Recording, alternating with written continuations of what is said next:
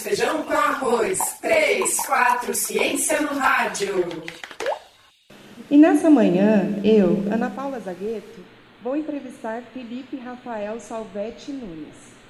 Felipe é biólogo e mestre pelo programa de microbiologia agrícola da Exalc USP e também é educador ambiental e coordenador técnico do programa Ponte Exalc. O Ponte é um programa de extensão em educação ambiental desenvolvido no campus da USP em Piracicaba. Desde 2007, atua junto à Rede Pública de Educação Básica e já realizou atividades com mais de 4 mil alunos. Dentre seus projetos, destacam-se os de ensino médio, engenharia e meio ambiente, e ensino médio, biocombustíveis e meio ambiente, ambos financiados pela FINEP. Bom dia, Felipe.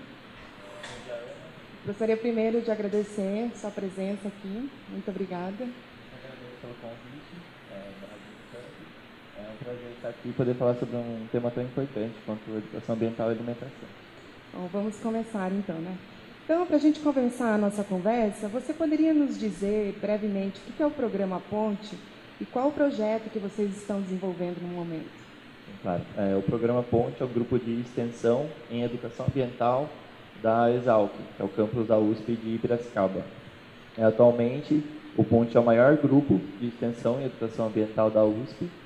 É, como você disse, a gente já, trabalhou, já bateu a meta de 4 mil estudantes é, em atividades diretas, didáticas, que acontecem desde 2007, é, sem interrupção, com diversos projetos. E a gente já está chegando bastante perto dos 5 mil estudantes atendidos é, com atividades didáticas. Os dois projetos principais do Ponte, durante os últimos nove anos, é, como você disse, foi Engenharia e Meio Ambiente, que foi de 2007 a 2010, e de 2011 até março de 2017, o projeto Ensino Médio, Biocombustíveis e Meio Ambiente.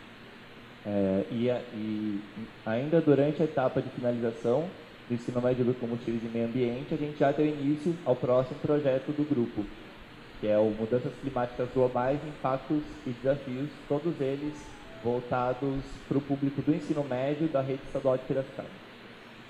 Como que é? Quem, é? quem, é o coordenador, o docente responsável? Como que é a relação de vocês com os outros docentes, a equipe do programa? Bacana. É, o coordenador do projeto é o professor Antônio Carlos Azevedo, do Departamento de Solos da Exalc, a gente tem parceria com muitos professores e outras instituições também. Um projeto desse porte é, só é possível graças a muitas parcerias. Né?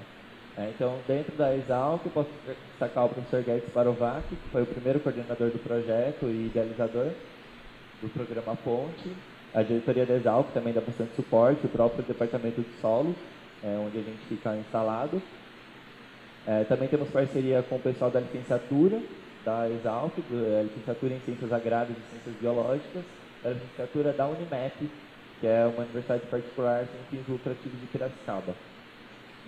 É, e o nosso grupo, o executor mesmo do projeto, é composto por oito monitores, sendo dois bolsistas da Unimep e seis do Programa Unificado de Bolsas da USP, os dois treinadores técnicos, sou eu e a Roberta Sabag, e mais dois voluntários, né? uma psicóloga, a Sara, e o Luiz, que é graduando em gestão ambiental, que dá um suporte para o grupo como voluntários. E como a questão, você disse, né, que atualmente vocês deram início a esse projeto de mudanças climáticas, né? Então, como a questão da alimentação entra entra nesse projeto, né? Qual a relação entre mudanças climáticas e alimentação? E por que pensar nessa questão, né?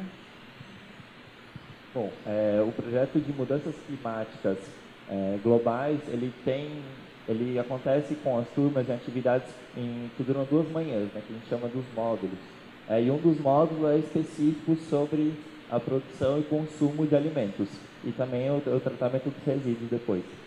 É, os temas são muito ligados porque o principal fator é, atualmente de impacto nas mudanças climáticas, especialmente no aquecimento global, pela intensificação do efeito estufa, é a mudança, é a conversão de uso de solo, de floresta para uso agrícola e posteriormente para a pastagem. Então, se a gente não pensa o que a gente está comendo, da onde vem esse alimento, é muito difícil a gente conseguir mudar hábitos, influenciar políticas públicas no sentido é, de frear essas mudanças climáticas.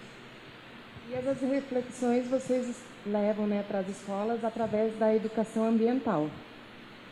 E quando a gente fala em educação ambiental, né, vem muitas ideias, muitas concepções sobre o que é. Né? Então, eu gostaria que você falasse um pouco de qual é a visão de educação ambiental do Ponte e por que né, adotar esse caminho. Estou um, um, um tópico muito importante agora, né? Qual a concepção de educação ambiental? E essa pergunta é muito necessária, porque a educação ambiental é um termo em disputa atualmente, né? Uma educação ambiental é, mais voltada para o é, mais voltada para o mercado mesmo, né, para o desenvolvimento sustentável, é, para formas de continuar os sistemas de produção como estão e os mesmos padrões de consumo, é, mas se preocupa mais com a gestão de resíduos, especialmente a reciclagem, por aí vai. E uma outra concepção de educação ambiental, que é que a gente trabalha dentro do Ponte, que é uma educação ambiental crítica, transformadora, que necessariamente, para ser transformadora, precisa ser participativa. Né?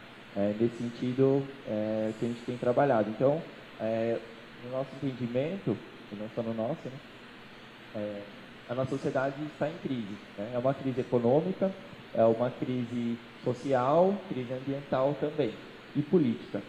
É, e a educação ambiental, ela assume o seu papel no enfrentamento dessa crise, ao formar cidadãos críticos capazes de interferir na nossa sociedade a partir das suas atitudes e a partir de suas reflexões. Legal. E, e pensando assim, qual é a referência de vocês? Né? Quando você diz que a, a sociedade está em crise.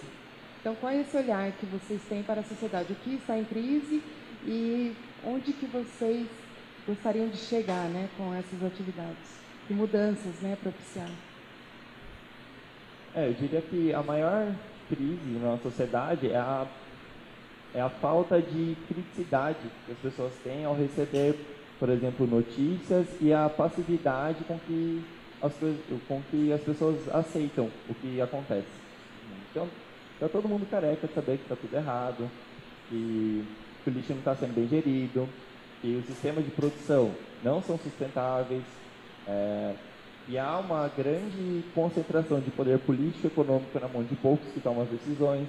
Mas o que as pessoas conseguem fazer em relação a isso? Né? E não tem com você discutir mudanças é, de políticas públicas é, por, e, e, até de mudanças de atitude é, em termos de como os países se, se comportam, é, sem pensar sem pensar em educação ambiental. Você precisa é, é, de uma educação ambiental que sensibilize as pessoas, que traga reflexão, desperte sua criticidade, para que então você tenha uma uma quantidade de pessoas que seja suficiente para influenciar a tomada de decisões. Sim, e daí, né, para a gente já ir entrando um pouco na questão da alimentação, junto com a educação ambiental, pensando nisso, né, de que vocês pretendem formar cidadãos críticos. Então, como que vocês pensam as atividades do projeto, né? O que, que vocês esperam provocar nos alunos? É, como o projeto contribui, como que a relação ali, né, de todas essas pessoas envolvidas no programa Ponte, professores, monitores, diretoria de ensino, né, participam da criação dessas atividades. É, ainda bem que você visitou. É, a, a, o nosso projeto ele só é possível graças à parceria com a diretoria de ensino e com as escolas. Então, o, o contato do Ponte é direto das, da coordenação técnica do grupo e dos monitores com a escola, especialmente a coordenação e os professores. Então a gente participa das reuniões de ATPC da escola é, antes de começar o projeto, durante e no final para fazer uma avaliação conjunta. É, algumas das atividades, como você perguntou, acontecem na própria escola é, e nisso a gente usa espaços da escola que são subutilizados, é, especialmente laboratório, a gente usa muito de experimentos e de jogos didáticos, dinâmicas, então a gente tenta, dentro do espaço escolar, quebrar a monotonia trazida pela rotina de atividades só em sala de aula, com lousa, vídeos, etc. E outra, outra parte das atividades acontece na Exalc. Então a gente tem uma parceria com a prefeitura do campus da Exalc, que cede o ônibus, né, gente, e com isso a gente consegue trazer os estudantes para dentro da Exalc. E a Exalc é um campus muito interessante, que tem um potencial de ambiente educativo enorme, porque tem lá dentro tem áreas agrícolas de experimento de diversos tipos de produção. Então a gente tem desde a produção de monocultivo em grandes áreas, a, é, áreas de, de, preservação permanente, até sistemas agroflorestais e de plantio consórcio. Então, ao trazer estudantes para dentro do Exalc, a gente consegue é, propiciar para eles, de fato, vivências sobre o assunto. Né? Já que é, a gente está tratando aqui sobre alimentação, é muito importante a parte de produção dos alimentos. Né? É, a gente fala uma alimentação saudável, é importante? Claro que é importante, mas também é preciso que a alimentação seja responsável. E só é possível você ser responsável sobre a sua própria alimentação a partir do momento que você sabe de onde ela vem e como ela é produzida e quais são os impactos gerados durante o sistema de produção. Então, é, a Exalc, como ela permite esse contraste entre diferentes sistemas de produção e, por sinal, boa parte da pesquisa produzida é, no país sobre o sistema de produção, sobretudo agrícola, vem da Exalc, então é um ambiente bastante propício para isso e também é importante para a universidade que o público do ensino médio, que futuramente vai ocupar as cadeiras da graduação e posteriormente pós-graduação, já tenham essa proximidade, né? principalmente com a própria Exalc. Primeiro, porque desperta o interesse dos estudantes por seguir essas carreiras, e segundo, porque desperta o interesse dos estudantes pelo tema da agricultura de maneira geral. Isso está intimamente relacionado é, à produção e consumo de alimentos. E como que é a atividade que vocês desenvolvem com os alunos lá no campo da, no campus da Exalc?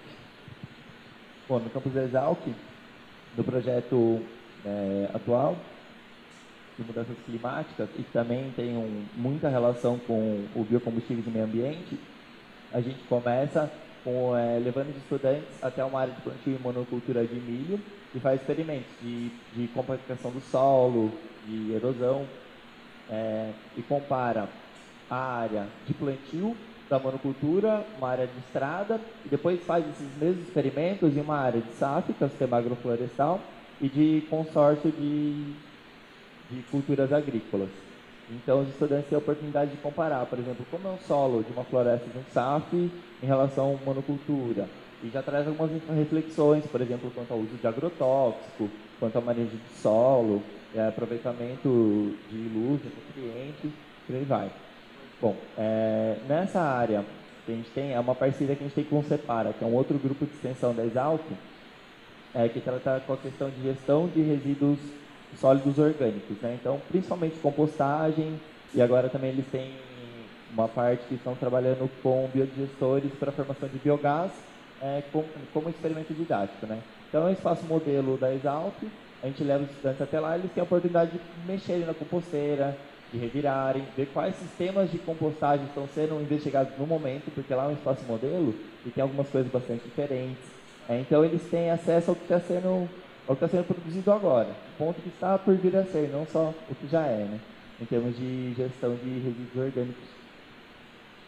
Então, é, é, tá por aí. E depois disso a gente vai até o centro de, de estudantes, o centro de vivência de estudantes da Exalc, e a atividade toma um caráter mais crítico reflexivo, de fato. Né? Então a gente forma rodas de conversa com os estudantes, é, são quatro monitores do Ponte que acompanham cada atividade, mais um professor. Então a gente busca sempre trabalhar com grupos pequenos. A gente divide a turma, geralmente chega em, ter, em cerca de 30 estudantes, em quatro grupos, né? com sete ou oito cada grupo, sendo que cada roda é facilitada por um monitor. Então, a partir de perguntas geradoras e do cotidiano que os estudantes trazem, vivência em suas casas, na escola, a gente tenta relacionar temas tão complexos, complexos quanto agricultura, biocombustíveis, mudanças climáticas ao cotidiano. Então, o que isso tem a ver de fato com a sua vida? O que do seu cotidiano influencia né, nessa grande temática e o que essa grande temática tem de impacto na sua vida? Então, esse é o tipo de reflexão que é necessária, que muitas vezes a escola, é, pela própria relação um professor e 30 estudantes, a gente até brinca né, que geralmente são um contra 30 e não um trabalhando com 30. Porque é muito difícil você convencer 30 pessoas ao mesmo tempo, é, dentro da rotina de sala de aula, participar, é, ter acesso aos conteúdos e conseguir a etapa de refletir sobre eles criticamente, criar uma opinião a respeito, Né? Isso é, é, muito difícil acontecer. Então, as atividades do Ponte nesse sentido, tanto as que acontecem na escola quanto as que acontecem na Exalc, são um momento bastante propício para reflexão e para reflexão dos E assim, voltando um pouco, né, para a gente pensar nessa questão do solo, nessa atividade que vocês levam, que tem é o plantio de milho, que é no modelo de monocultura, e depois é, uma, é um solo que é de estrada, chão batido, e outro que é um SAF, né, que é um sistema agroflorestal. O que, que o aluno aprende ali, né, em relação a isso? Que é importante saber sobre o solo e que ali ele vai ver de uma maneira mais concreta. É, exatamente. É, os estudantes, eles, se você fala em sala de aula, olha, quando passa a máquina na lavoura, ela compacta o solo. Ele não tem noção exatamente o que significa compactar o solo. Né? O que significa, ah, se você deixar, faz o plantio direto, por exemplo, ou em consórcio com com floresta, então SAF, você poupa o solo da perda de erosão laminar. O que significa? Né? O que significa esse termo? Compactação do solo, erosão laminar. Quando ele vai lá com um ferrinho que prende barraca, aquele spec de acampamento, ele tenta perfurar o solo e não consegue, bom, ele já tem ali um problema, não consigo perfurar o solo da estrada. A gente pergunta, por que não consegue? Eles falam, porque está seco aqui. Então tá bom, jogue água. A gente leva água, porque eles perguntam, eles molham o solo. Depois eles tentam mais uma vez e não conseguem. Então você fala, bom, e agora? Não é porque estava seco. então eles têm que, a partir dessa vivência, eles refletem. Ah, então deve ser porque está muito compactado. E quando compara isso na área agrícola, eles perfuram muito facilmente, sabe? Porque o solo é revolvido antes. É, e quando você faz é, o outro experimento, que é por perda de erosão laminar, que envolve uma garrafa d'água, folha sulfite, um experimento bastante simples de fazer, eles percebem quanto de terra ou de lama rebate na folha sulfite quando se joga água. Então, é uma coisa muito simples, muito sensorial, mas que fica claro para ele que quando cai a água em cima do solo que está descoberto, ela vai escorrer. Isso é a perda laminar de solo e isso é um fator muito importante. Porque você perde a camada mais rica em nutrientes do solo, que é a mais superficial. Né, com isso. Então, é esse tipo de, de situação que a gente tenta provocar a todo momento, com os experimentos, tanto em laboratório quanto no campo e nos jogos. É esse tipo de vivência, de fato. Então, a partir da vivência, trazer reflexão para que aquele conhecimento se torne de fato um conhecimento concreto, e não só alguma coisa abstrata ou de conteúdo que ele tem que reproduzir depois. E a diferença entre o solo do, o plantio de, da plantação de milho e do sapo tem grande diferença? Bom, tem grande diferença porque além do, do solo em si, a gente tem que observar outros fatores. O solo, basicamente o solo em um sapo está coberto, porque as folhas que caem das árvores, está ali e protege o solo para uma camada. Então, por exemplo, quando você joga água, faça o experimento em casa, né? Eu convido. Joguem a água, numa área, a água em alguma área que está coberta por vegetação com folhas o que acontece? A água vai bater na folha, vai escorrer e vai infiltrar no solo. Se você pega uma área descampada, pega uma estrada, não precisa ser asfaltada, mesmo uma estrada de terra, e joga água, ela vai simplesmente escorrer superficialmente. É, o que acontece numa área agrícola é que o solo ele está fofinho, digamos assim, né, aerado, e a água vai penetrar e vai entrar. Mas se você colocar a folha sulfite ao lado para ver o quanto espirra d'água, muito vai espirrar. Então ela não vai bater na folha e escorrer como acontece no SAF ou no plantio direto, que a ideia do plantio direto é numa área agrícola você deixar a palha para deixar o solo coberto, deixar ele protegido, digamos assim. Então essa é a diferença quanto ao solo. Mas tem outras coisas que os estudantes observam. Por exemplo, qual a temperatura? Se você está em SAF, a temperatura é completamente diferente, está em sombra. E a umidade? É, evapotranspiração das plantas, né, ela mantém ali a umidade numa floresta. Isso cumpre um papel maior do que só dentro da, da área agrícola. Então, se você compara uma área de floresta com a área agrícola, pensando isso em uma grande escala, você tem alguns fatores. Por exemplo, o sequestro de carbono já é um deles. A quantidade de carbono armazenado em florestas é muito superior né, a qualquer produção agrícola. Além do que, você também emite é, muito, muitos gases de efeito estufa, principalmente CO2, para manter aquela área agrícola, inclusive de maquinário e insumo. Né? Outro fator, além da temperatura, emissão de gás, a gente tem a biodiversidade. Então, quando você compara os estudantes, qual tem mais biodiversidade? Quer dizer, descreva quais espécies você está vendo aqui. Na plantação de milho, você vai ver provavelmente o milho, algum grilozinho, um inseto, com sorte. Né? Isso se você não passou antes, inseticida e tudo mais. Quando você vai no SAP, você vê muitas espécies diferentes, a cultura simultânea e o aproveitamento da luz em camadas. Claro, a gente não está dizendo aqui, é, vamos tirar todas as áreas agrícolas do país e substituir tudo por SAF. Né? Mas é interessante a reflexão dessa diferença entre as mudanças do sistema de produção, é, quando você tem um plantio em consórcio, o SAF é um plantio em consórcio, que, que considera tanto espécies agrícolas quanto é, árvores, né, silvicultura, é, em relação ao plantio convencional que predomina em área no Brasil. Não é produção de alimentos, mas em área plantada no Brasil é o plantio de monocultura em larga escala. E outra atividade que vocês têm, né, que são os jogos, você poderia falar um pouco do jogo que vocês desenvolveram para esse projeto? É claro, esse jogo tem, tem tido uma repercussão muito interessante, né?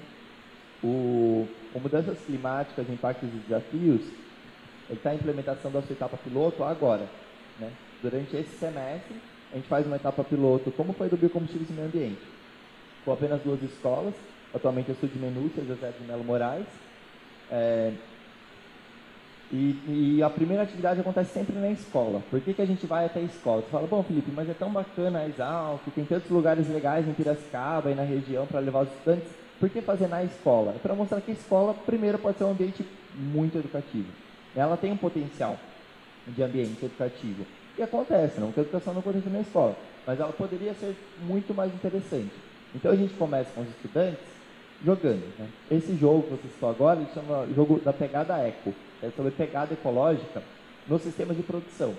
Então esse jogo é basicamente o seguinte, é, temos quatro atores no jogo, quatro jogadores.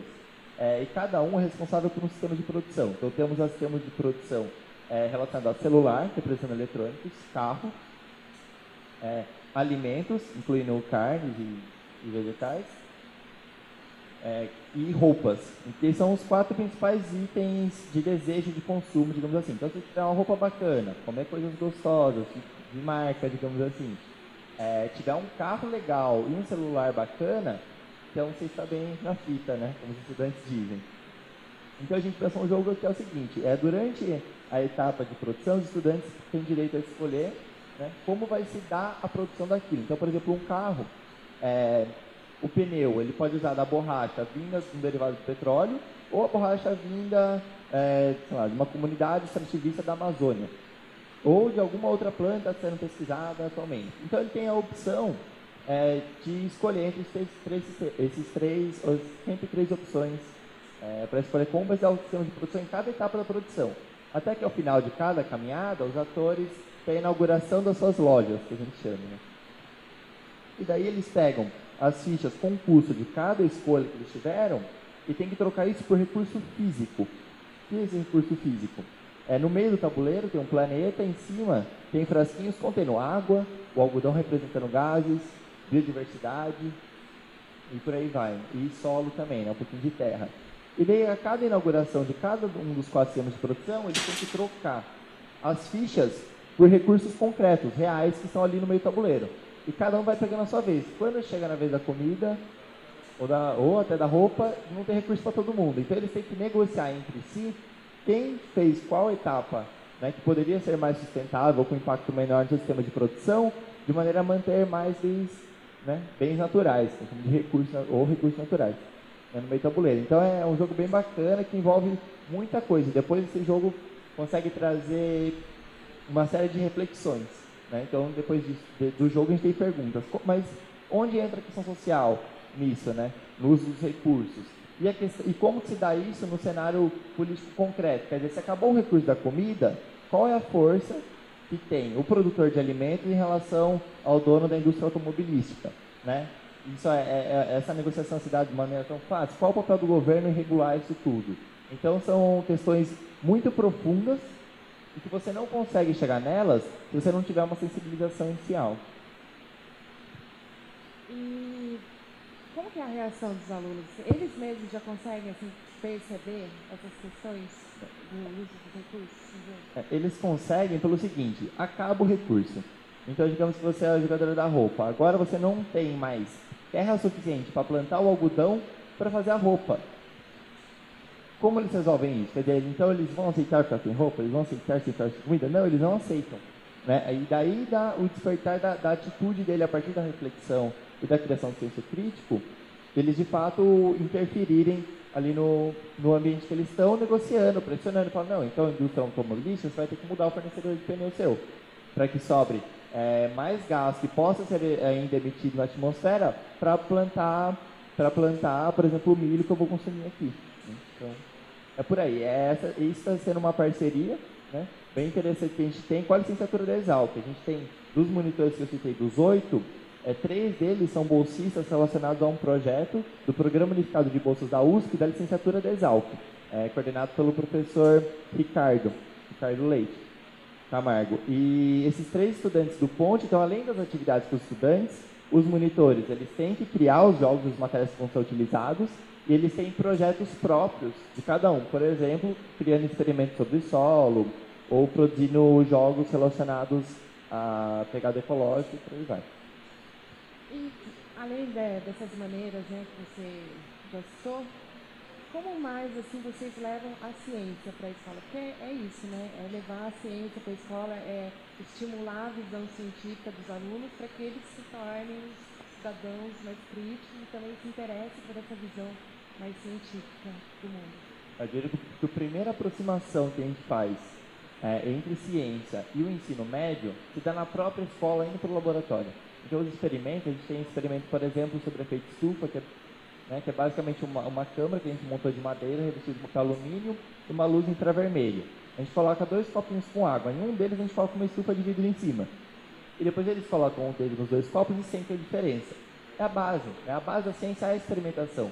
Então, o primeiro despertar para a importância da ciência e para que eles desenvolvam, por exemplo, projetos de iniciação científica na escola e posteriormente se interessem em trabalhar com isso na universidade, é ir para o laboratório, é experimentar e depois é ir para campo. É olhar para o campo, é perceber, é pegar a terra na mão, é jogar água ali e ver o que acontece. Então, essa curiosidade, né, esse senso de necessidade de, de, de sentir empiricamente o que está sendo dito, é muito importante até para para despertar o senso crítico deles, porque eles vão escutar alguma coisa que lhes soa estranho, eles não vão acreditar de cara, eles vão querer tirar a prova. Então, peraí, qual é a fonte? Onde está vindo isso? Isso aqui está vindo de um censo de agricultura familiar do IBGE? Isso aqui está vindo de um, de um, relatório do PCC? Claro que talvez não chegue, não chegue em uma atividade uma manhã nesse nível, mas é o, é o despertar, é o start inicial porque eles começam a pensar nisso. É, é uma pena que, né, às vezes a gente sente trabalhando em educação ambiental, a gente está remando contra a maré. Né? Como eu disse no começo, é o de enfrentamento da crise. Por que tem falado dessa crise? Né? Por exemplo, a gente teve ontem o um anúncio no CNPq do corte de 20% das bolsas de iniciação científica, tanto da graduação quanto do ensino médio. Né? A graduação, os estudantes recebem 400 reais para desenvolver o projeto, e o ensino médio 100. E um corte de 20% dessas bolsas de iniciação científica, né? ora, quem faz ciência no Brasil atualmente? Principalmente as universidades inclusive que alimenta os institutos de pesquisa também. Tem que sentar na cadeira das universidades e desenvolver durante a pós-graduação sua pesquisa. Mas eles só chegam lá se tiver feito uma iniciação científica antes. Né? Com que embasamento eles chegam na pós-graduação? Então, é realmente uma pena. Inclusive, várias das escolas, é, que a, a Sud Menus, por exemplo, que a gente está trabalhando atualmente, é um exemplo disso, tem vários trabalhos de pré-iniciação científica que eles chamam. Que é iniciação científica no ensino médio. E com esses 100 reais por mês, falo, 100 reais por mês, que estímulo é esse? Mas é um grande estímulo para os estudantes. Eles têm aqueles 100 reais por mês e assim, poxa, agora eu tenho responsabilidade, eu tenho reconhecimento, eu tenho um relatório para entregar em relação a isso. Então eles criam todo um senso de responsabilidade. O professor da escola, do ensino médio, como orientador de sessão científica, isso também é uma, é uma formação incrível. Quer dizer, eu estou criando conhecimento, eu não estou apenas é, repassando ele ou estudando tudo que foi acumulado durante a história da humanidade com a ciência. Eu estou criando novo conhecimento, estou investigando, eu estou descobrindo coisas inéditas. Então, isso é, essa sensação, esse, esse despertar é necessário para que os estudantes tenham interesse em seguir carreira acadêmica. E, assim, quais as reflexões sobre alimentação, né? Quais as referências de vocês que vocês levam para discutir com os alunos?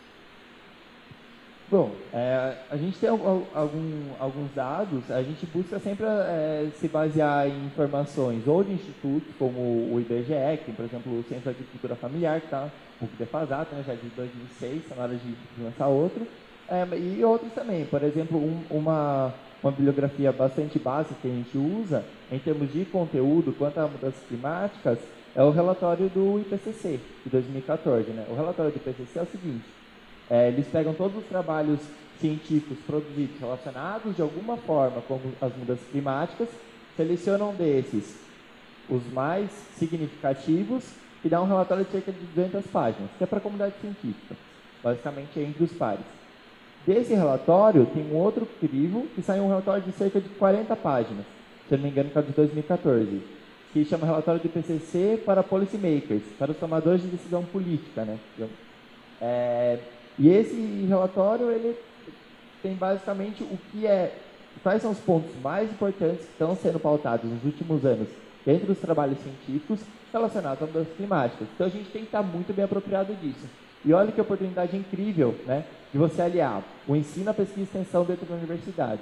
Né? Então você tem estudantes da graduação da universidade, que são nossos monitores, estudando trabalhos científicos bastante relevantes, seria equivalente, digamos, à, à, valorização da pesquisa, entender como esses dados são gerados e relacionar isso a uma atividade de extensão, que também está relacionada à educação, né? Então, atividade de educação ambiental. Então, esse tipo de formação é super importante e por isso que dentro do Ponte, por exemplo, a gente tem toda semana uma reunião organizativa e uma reunião de formação. Então, toda semana a gente recebe um especialista da área ou a gente mesmo promove uma formação interna do grupo relacionada ou ao como se faz, digamos, né? Então, termos relacionados à extensão da universidade, educação ambiental, novas formas de, de comunicação e de comunicação, e também temas relacionados a conteúdos específicos tratados. Então, por exemplo, consumo de alimentos, produção de alimentos, sistema de produção, das climáticas e por aí vai. E aí vocês fazem essa formação com professores lá da Exalc, né?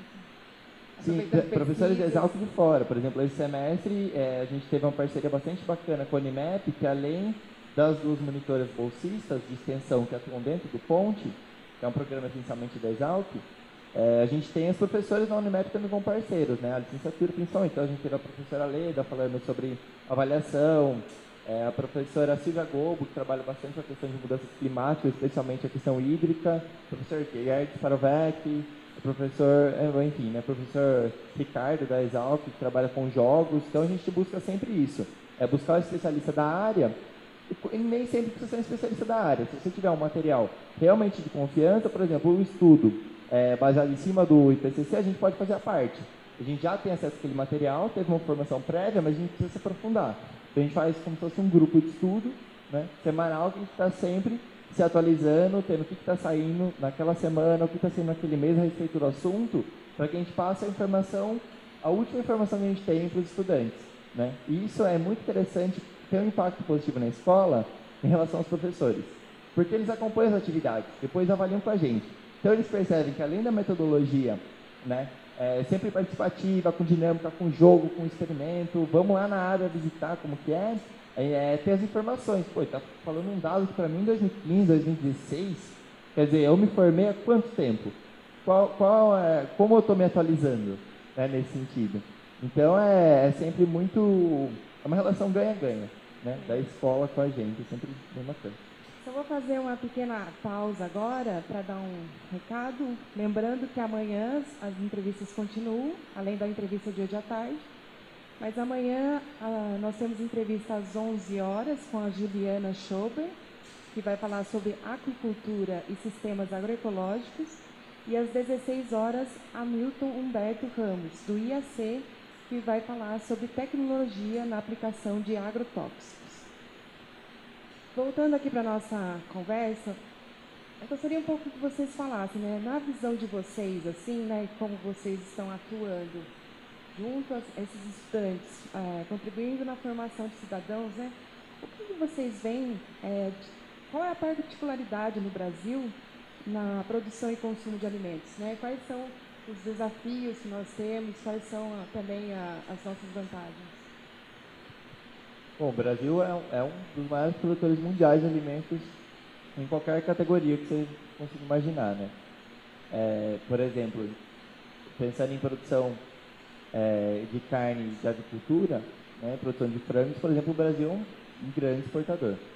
Né, está exportando a partir desse ano, já exporta para os Estados Unidos.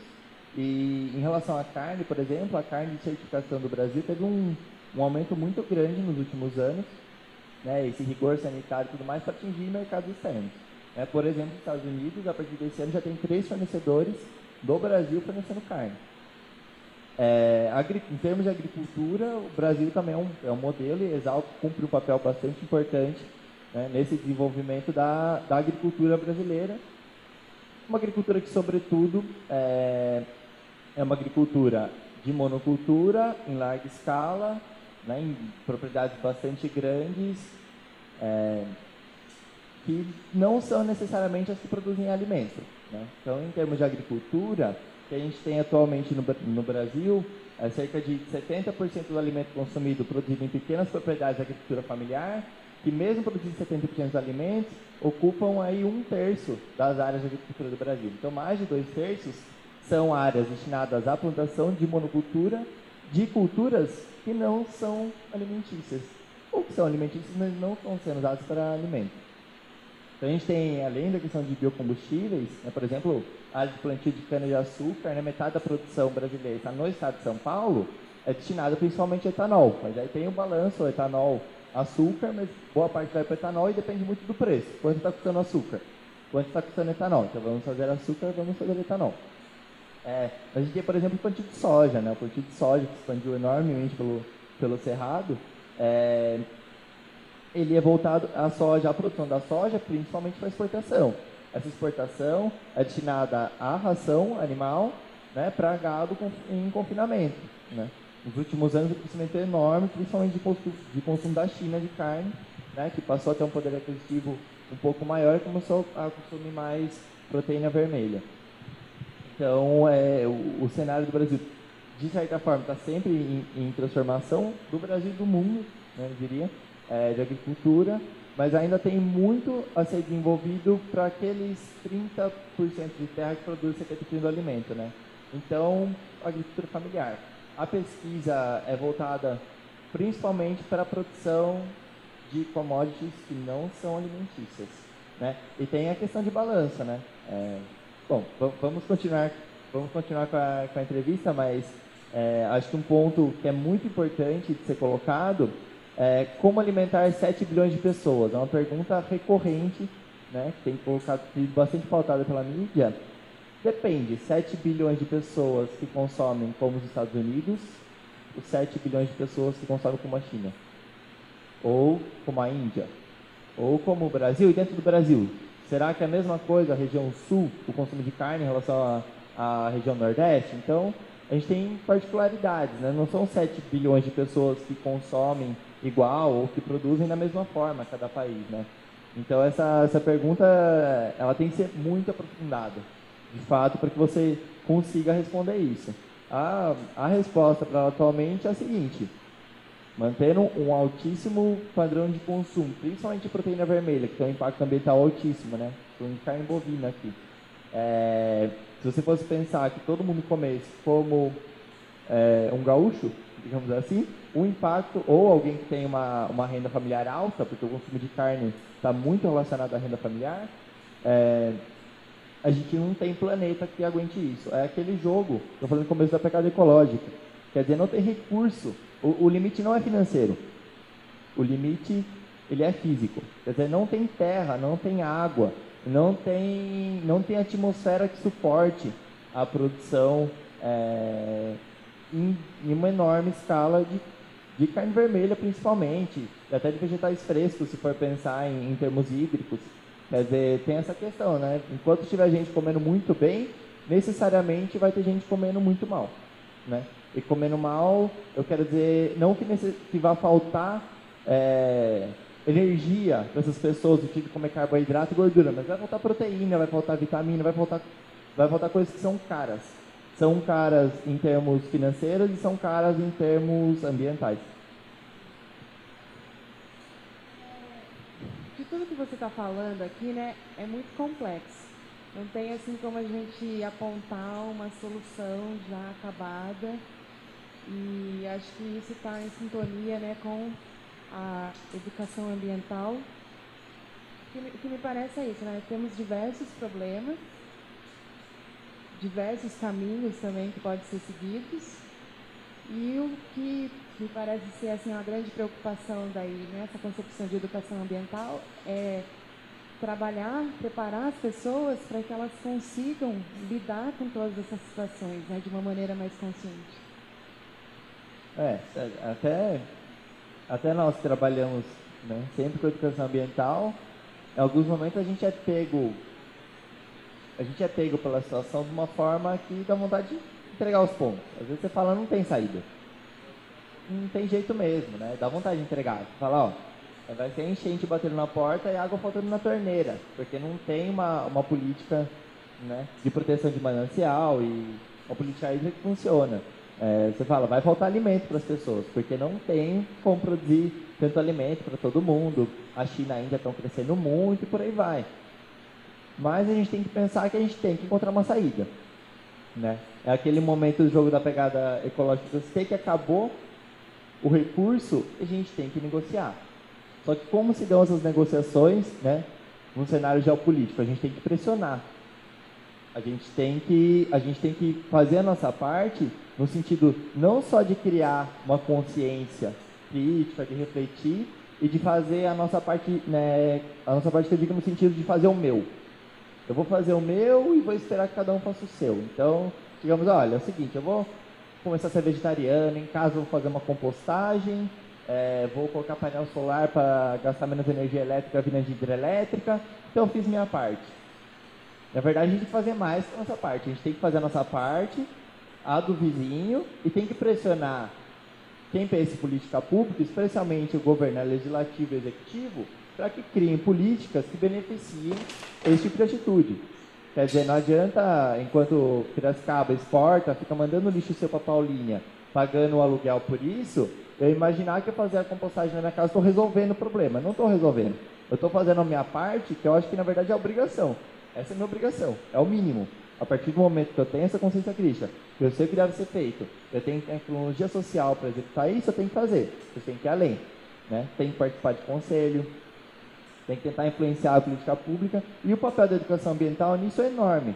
Porque se você não passa pela sensibilização, pelo despertar do senso crítico, você não leva as pessoas a fazerem sua parte, muito menos a influenciar na tomada de decisão quanto a políticas públicas. Então, a educação ambiental, nesse sentido, é chave para a mudança dos sistemas de produção e dos padrões de consumo da nossa sociedade atual. É dessa forma que a gente tem feito o enfrentamento das crises todas da nossa sociedade. E vocês que estão ali né, dentro da universidade, fazendo essa ponte com a sociedade, como que vocês enxergam assim o papel né, da universidade para trabalhar nessa questão da alimentação, pensando é, em, em, uma transição para uma sociedade sustentável? O, a gente tem adotado bastante um autor que é o Boaventura de Souza Santos, tem um livro dele que chama Universidade no século XXI, que ele coloca a extensão como a única saída viável para a universidade, atualmente. Né? A extensão, ela é ao mesmo tempo observatório de demandas da sociedade, é, quanto ela leva o conhecimento científico, o conhecimento acumulado para a sociedade, enquanto ainda está em formação. Né? Enquanto é, o, o, estudante da, o universitário ainda está nas cadeiras da universidade. Porque depois que ele sai da universidade, depois de formado, ele vai atuar em algum lugar. E muitas vezes ele não tem mais todo aquele corpo crítico formado, toda aquela estrutura para que ele consiga refletir, refletir, se formar de forma adequada. Então ele tem a experiência prática, enquanto ainda está na graduação, né, tem um, um, um valor enorme para a formação dos profissionais que depois vão atuar e vão fazer diferença né, no mundo do trabalho. Então, eu diria, e a universidade também tem né, o seu ensino, que pode ser bastante atualizado, pode ser um ensino é, numa perspectiva bastante progressista ou não. Né? Pode ser um ensino bastante conservador é, e por aí vai. E a universidade também pode fazer diferença em pesquisa. Né? A, universidade, com universidade de pesquisa, quero dizer basicamente universidades públicas, que é onde se faz pesquisa atualmente no Brasil e onde se tem uma, uma extensão ainda um pouco mais valorizada, né? apesar de ser a mais valorizada do, do, entre síntese e extensão, a extensão ainda tem algum, algum reconhecimento. É, e a pesquisa? A pesquisa, porque é, dependendo do que se é pesquisado e qual a aplicação dela, você constrói alguns modelos de produção ou outros. E dessa forma você constrói, você, é, constrói ou contribui para uma sociedade mais sustentável né, em termos econômicos, sociais e ambientais, ou menos sustentável. E lá no campus Exalc, tem outros grupos de extensão que trabalham com a questão da alimentação também, ou com áreas relacionadas a isso?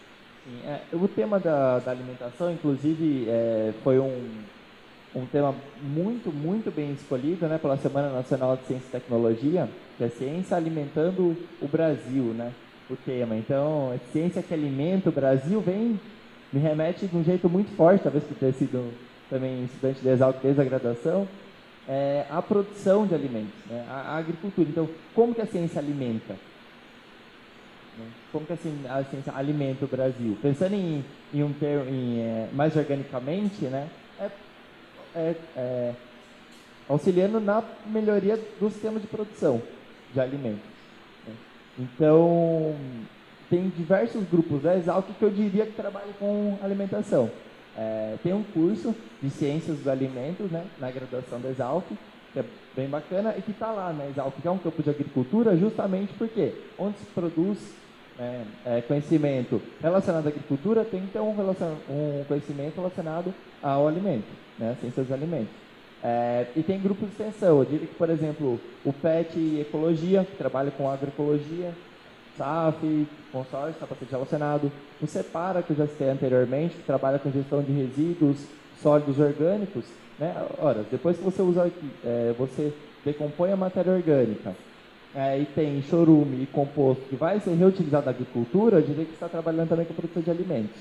É, a gente tem o grupo Amarantes, que talvez seja que trabalhe de forma mais direta com a produção de alimentos, que estuda sistemas de produção, é, especialmente sistemas de produção com certificação orgânica. É, bom, enfim, a gente tem diversos grupos na Exalc que trabalham com sistemática de extensão e tem um grupo, é um núcleo de agroecologia que chama Engatu, que, pega, que é um guarda-chuva entre vários desses grupos que trabalham com extensão relacionado à produção de alimentos, especialmente na perspectiva da agroecologia.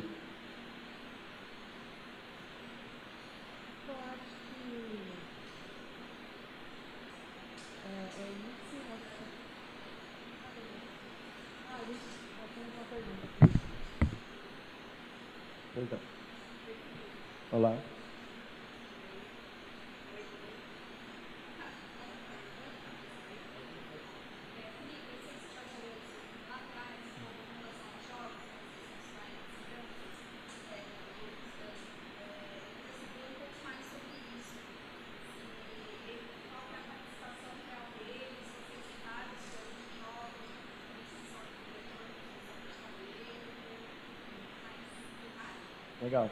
A gente tem dado uma, uma atenção especial crescente aos jogos durante as atividades, pela constatação que a gente tem feito da reação deles, justamente pelos jogos. Então, por exemplo, no, no, na atividade sobre mudanças climáticas, no primeiro módulo, a gente chega na escola, a primeira coisa que a gente faz é jogar o jogo da pegada ecológica. Ele é um jogo de tabuleiro, é, é, não, não tem uma versão digital dele ainda, inclusive se tiver alguém tiver uma parceria e oferecer para o programa Ponte, no sentido de digitalizar, ele é um jogo com potencial muito bacana é, de ser trabalhado didaticamente. É, mas a gente só tem ele na nossa versão manual, digamos assim.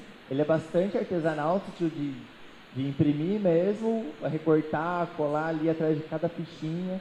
É, mas a gente já teve uma, alguma escala um pouco maior. Por exemplo, durante o projeto de biocombustíveis e meio ambiente, que ainda está em fase de finalização, a gente desenvolveu jogos para tratar a temática é, do etanol, biogás, é, carvão vegetal e biodiesel. cada um deles tem uma parte processual que a gente chama, que é um jogo, um roteiro que os estudantes são desafiados a fazer alguma coisa durante.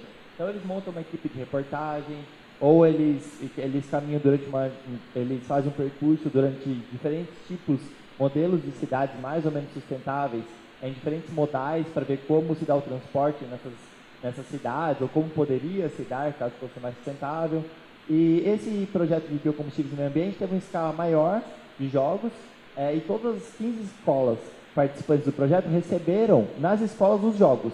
Então, essas 15 escolas elas têm os experimentos para produzir em microescala em laboratório, etanol, carvão vegetal e tudo mais, e jogos relacionados a isso, que a gente usa nas nossas atividades, é que a gente faz com as turmas da escola, mas que nos anos seguintes, ou as turmas que não participaram do projeto, podem usar depois nas aulas dos professores.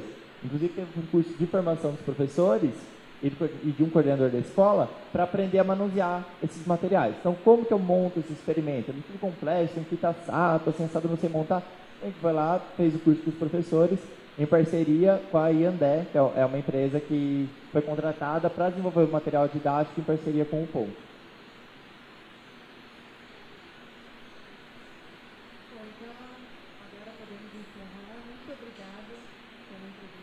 Eu te agradeço pela oportunidade de tratar um tema tão importante com vocês, agradeço o convite e pela lembrança do programa Ponte. Sempre que nos chamar, estaremos presentes. Semana Nacional de Ciência e Tecnologia. A Ciência Alimentando o Brasil.